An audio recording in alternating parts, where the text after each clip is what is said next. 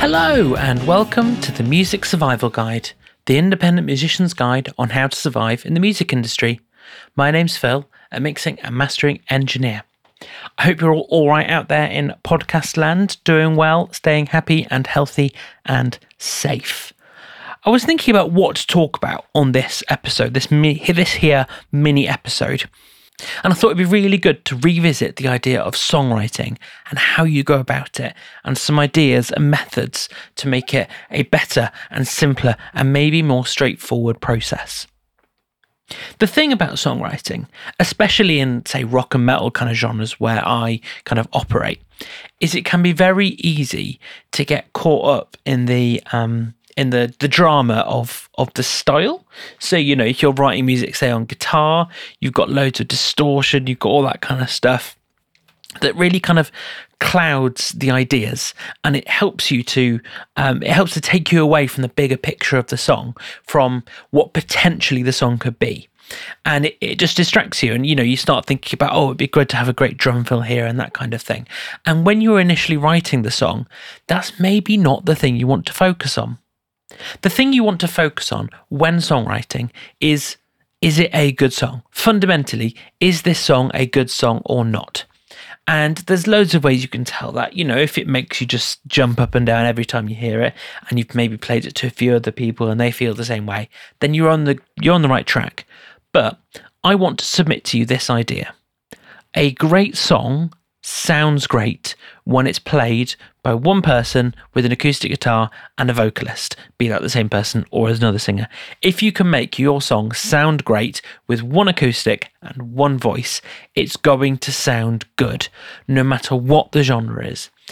Now, don't get me wrong, I'm not suggesting you crack out your acoustic guitar and get all those riffs out and that kind of thing.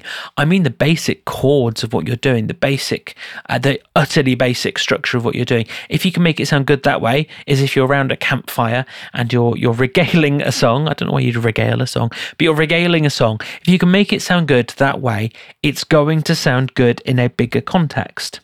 So if you i don't know you you have your basic song structure and you say i don't know it's an e a g let's go with that. Those are the basic chords and you've got your melody that flows in with that and it sounds great that way.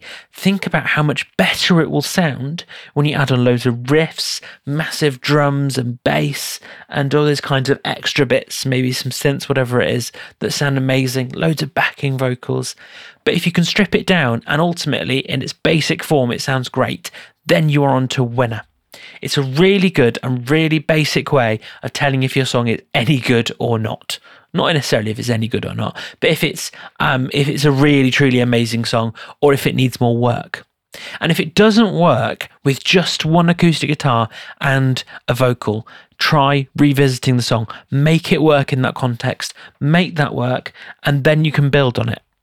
Now, it might be that you really inspired by this idea and you want to consider moving over to writing music on an acoustic guitar or even on a piano. I don't see anything wrong with that if you're in a metal band or in a rock band, write on an acoustic guitar, because you can only go heavier from an acoustic guitar. You can add on your distortion, you can add on your solos and your lead guitar parts and your um, your riffs and your extra bits and your fiddle fiddle fiddles. Apparently, we're going to do fiddles now. No, you add on your drum fills and things like that. It's only going to get bigger. But if you can again strip it back so it's just an acoustic and it sounds amazing, you are onto a winner. Don't doubt that. The thing about music is no matter the genre, a good song is a good song. Have you noticed how if you go to somewhere like Frog Leap Studios on YouTube, I'd highly recommend it if you've never come across him before, by the way, and you listen to some of his metal covers of various songs, some of them just stand out and really work. And some of them are like, well, that's okay. And the reason for that is a song that really works as a cover means it's probably going to really work in any genre, which means it's probably going to really work if it's just an acoustic guitar. A song that comes out as just okay or just all right means that it probably needs more work and it probably wouldn't just work if it's just an acoustic guitar.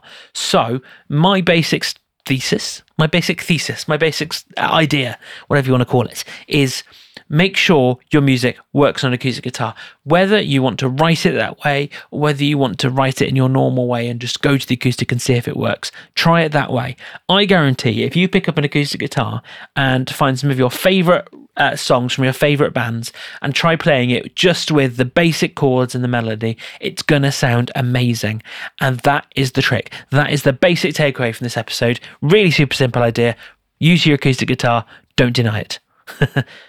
That is it for another episode of the Music Survival Guide. If you enjoyed it, then please leave us a review wherever you listen to the podcast. I really appreciate every single one of you that does. Super helpful, and it means that more people can listen to and discover the podcast. Please also share it with any friends and bandmates if you thought this was useful. If you're thinking about going down this route for songwriting, try it. Let me know how it goes. I'd love to hear. I really appreciate every single one of you. So if you're interested, there's a community on Facebook called the Music Survival Guide Community. Hop over there for chats about music and band life with other musicians and industry people. And I will see you next time.